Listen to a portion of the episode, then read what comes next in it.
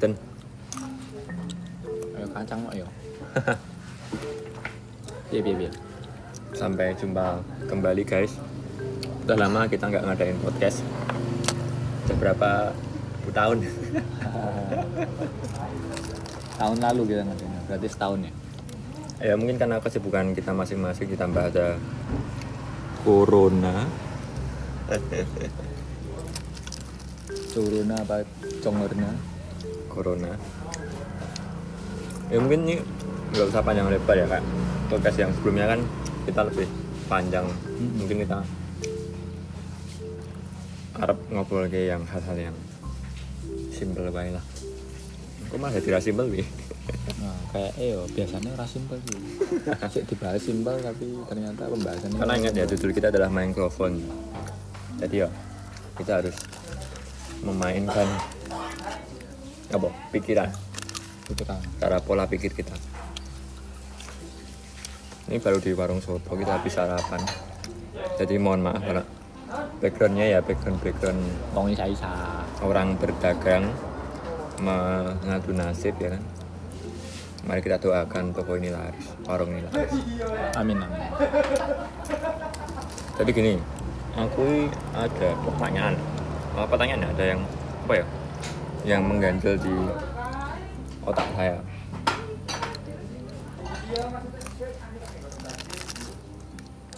Apa-apa? Kamu tidak sih sing itu apa isu ada gambar jajanan pasar apa sih jenis klepon ya? Oh, klepon. Klepon Oh, yang klepon apa klepon tidak islami. ya klepon sing beragama klepon beragama. Kata-katanya nggak salah. Itu ya? Itu bagus saja Mari kita ganti jajanan kita dengan jajanan yang lebih islami, Pak ya. sebetulnya seperti itu. Kurang dan lebih. belanja di toko kami yang lebih islami kurma kayaknya nggak salah. Ini nih ketemu nih di Google. Terima kasih untuk Mbah Google.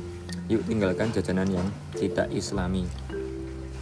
Dengan cara membeli jajanan islami Seperti aneka itu. kurma yang tersedia di toko syariah kami syariah Jadi judulnya dia ngasih judul ke klepon tidak islami. ya judulnya di sini adalah klepon tidak islami sejak kapan klepon islami apakah dia urban witness that Allah Ya, pertanyaannya simpel. Sejak kapan makanan itu beragama? Maksudnya apa ya? Ya, itu konyol sih kalau nah, konyol sih kalau emang kalau emang niatnya kayak gitu itu konyol banget. terus? Ya, dan di internet eh, waktu itu rame ya terlepas dari segala keramaian. Kalau saya ngeli- ng- ngelihatnya malah bukan dari sisi kleponnya terus dari sisi, Dari oh, sisi- orang yang buat posternya Eh, enggak. Dari sisi apa ya kalau orang bilang itu marketingnya mungkin ya. Jadi gini marketing marketing produk yang notabene dicap dalam tanda kutip islami. Mm-mm. atau dalam tanda kutip sunnah dan lain sebagainya. Adalah terkadang eh, apa? Pembahasannya selalu yaitu tadi kayak bahwa produk dia itu lebih baik daripada produk yang sudah ada di pasaran Hmm. oh, bukan lebih baik sih paling baik. Jadi menurut dia produk dia itu yang benar dan yang di pasaran itu salah dan harus ditinggalkan. Jadi bukan ngajak bersaing sih. Katakanlah dibilang ngajak bersaing tapi yang dia gunakan senjata adalah eh, dalil agama. Jadi misal dia jualan kurma. Nanti dalam marketingnya dia tulis hadis nabi Hmm. kalau guru saya dulu bilang gini kamu kalau kayak gitu itu namanya menjual agama. Artinya berjualan menggunakan agama. Bu- sebentar sampai sini. Bukannya ada yang bilang ya kalau ya semua kehidupan ini ya harus berpegang pada agama termasuk jualan. Oh beda. Agama itu dijadikan patokan jadikan pedoman. Oke bukan digunakan untuk menjadi pembenaran misal gini aku jualan kurma terus aku nawarin ke kamu jadi yang tak tawarin itu bukan karena barangku itu bagus tapi seolah-olah kalau aku menggunakan hadis nabi atau menggunakan dalil itu yang tak pakai adalah kamu harus beli produk ini karena kalau nggak beli kamu dosa kasarnya gitu Atau kamu harus beli produk Hmm, I ini. see, sense. dengan Oke. beli produk ini kamu akan dapat pahala karena kamu menjalankan sunnah Hmm. itu kan sama dengan anda menggunakan firman Tuhan Hmm. atau ucapan Nabi untuk menguntungkan jualan anda apakah sehina itu agama sementara agama itu seharusnya jadi dijadikan patokan gitu Hmm. dan lagian ya kurang tepat sih kalau dibilang bahwa apa ya bahwa apa yang mereka jual itu dianggap sunnah itu kurang tepat sebenarnya. Karena sunnahnya dikatakan makan kurma. Noise, geng, noise. karena yang dikatakan sunnah dalam makan kurma itu kan bukan karena makan kurmanya tapi karena nabi makan kurma. Dan kita mencontoh nabinya itu yang dinamakan sunnahnya. Ah. bukan karena kurmanya Hmm, ya. Mungkin nek Nabi dulu lahirnya di Indonesia ya makannya gudeg di Ah. Jogja.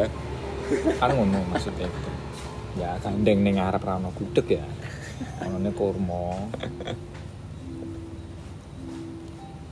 Terus sakjane wah sakjane. Jane kenapa sih kok harus ada eh, hal-hal sing nggak masuk di akal kayak gini. Dulu-dulu kan it's fine fine wae. Ya sebenarnya hal-hal yang nggak masuk di akal itu udah dari dulu sih kalau aku bilang. Hanya kita belum sadar aja. Atau goro-goro medsos. Uh, bisa. Tapi sebenarnya lebih karena kalau aku sih bilang nggak sadar. Jadi karena yang yang dulu dulu yang sudah sudah itu kan halus ya terkasarnya bahasanya lebih halus.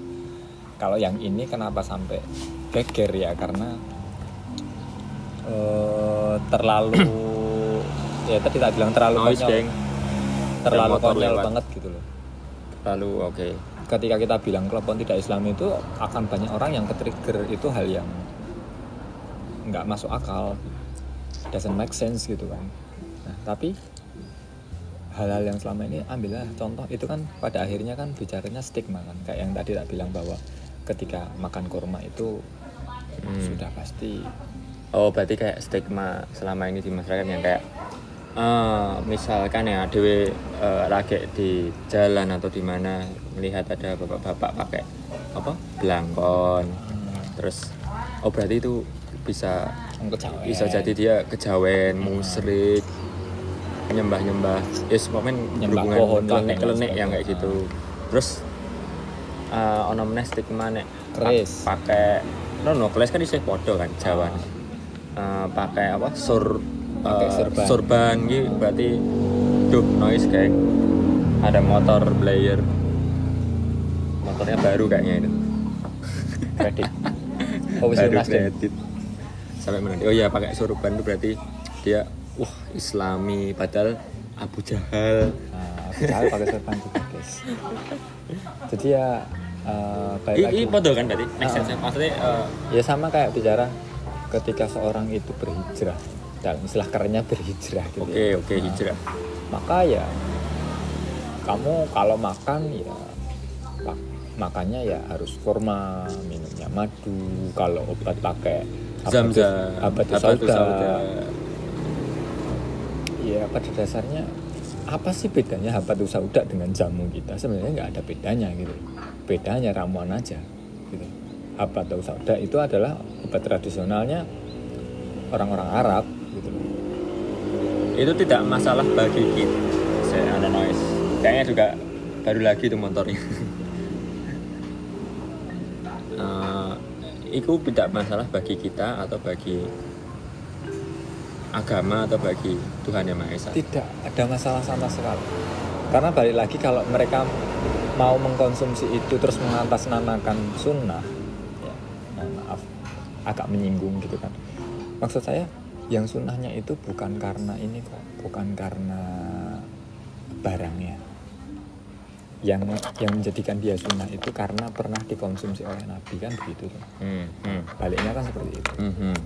sama sama dengan kita ambil contoh kak eh, Umar kalau nggak salah pernah ketika dia jadi khalifah Umar atau Bakar kurang Umar saya ingat saya Umar itu pernah bilang ke ke Hajar Aswad ketika dia eh, mencium Hajar Aswad Hmm. dia bilang kalau bukan karena Nabi melakukan ini aku nggak akan pernah megang kamu Oke, oke, oke, oke.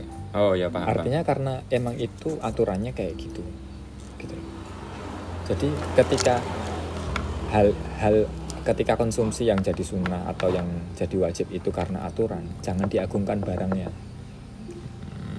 Oke, oke, oke. Jadi kayak tadi kita nyium hajar aswad ya, jangan mengagungkan hajar aswadnya, tapi yang diagungkan adalah yang bikin aturan supaya kita untuk mencium hajar aswad kan gitu. Oke. Nah, sama kalau balik tadi kayak pakaian misalnya pakaian ya. kita balik apakah semua yang bersorban atau berjubah itu orang alim enggak juga emang agama Islam berasal dari sana. Banyak ulama-ulama yang berpakaiannya seperti itu. Iya. Tapi apakah patokan itu jadikan patokan bahwa kalau kayak gitu itu jadi orang baik? Enggak juga gitu. Begitu juga sebaliknya. Apa nek blangkon terus mesti musyrik apa nek keris mesti musyrik Oke. Apakah tiap orang bakar dupa atau bakar kemenyan itu musyrik? Kalau bakar dupa bakar kemenyan dikatakan musyrik. Mau zaman nabi bakar dupa bakar kemenyan. Untuk memakaikan ruangan kan mereka Iya itu. betul. A- a- aku Eh, ya di di Arab orang Arab nyebutnya sih emang bukan kemenyan ya tapi lebih ke bukur.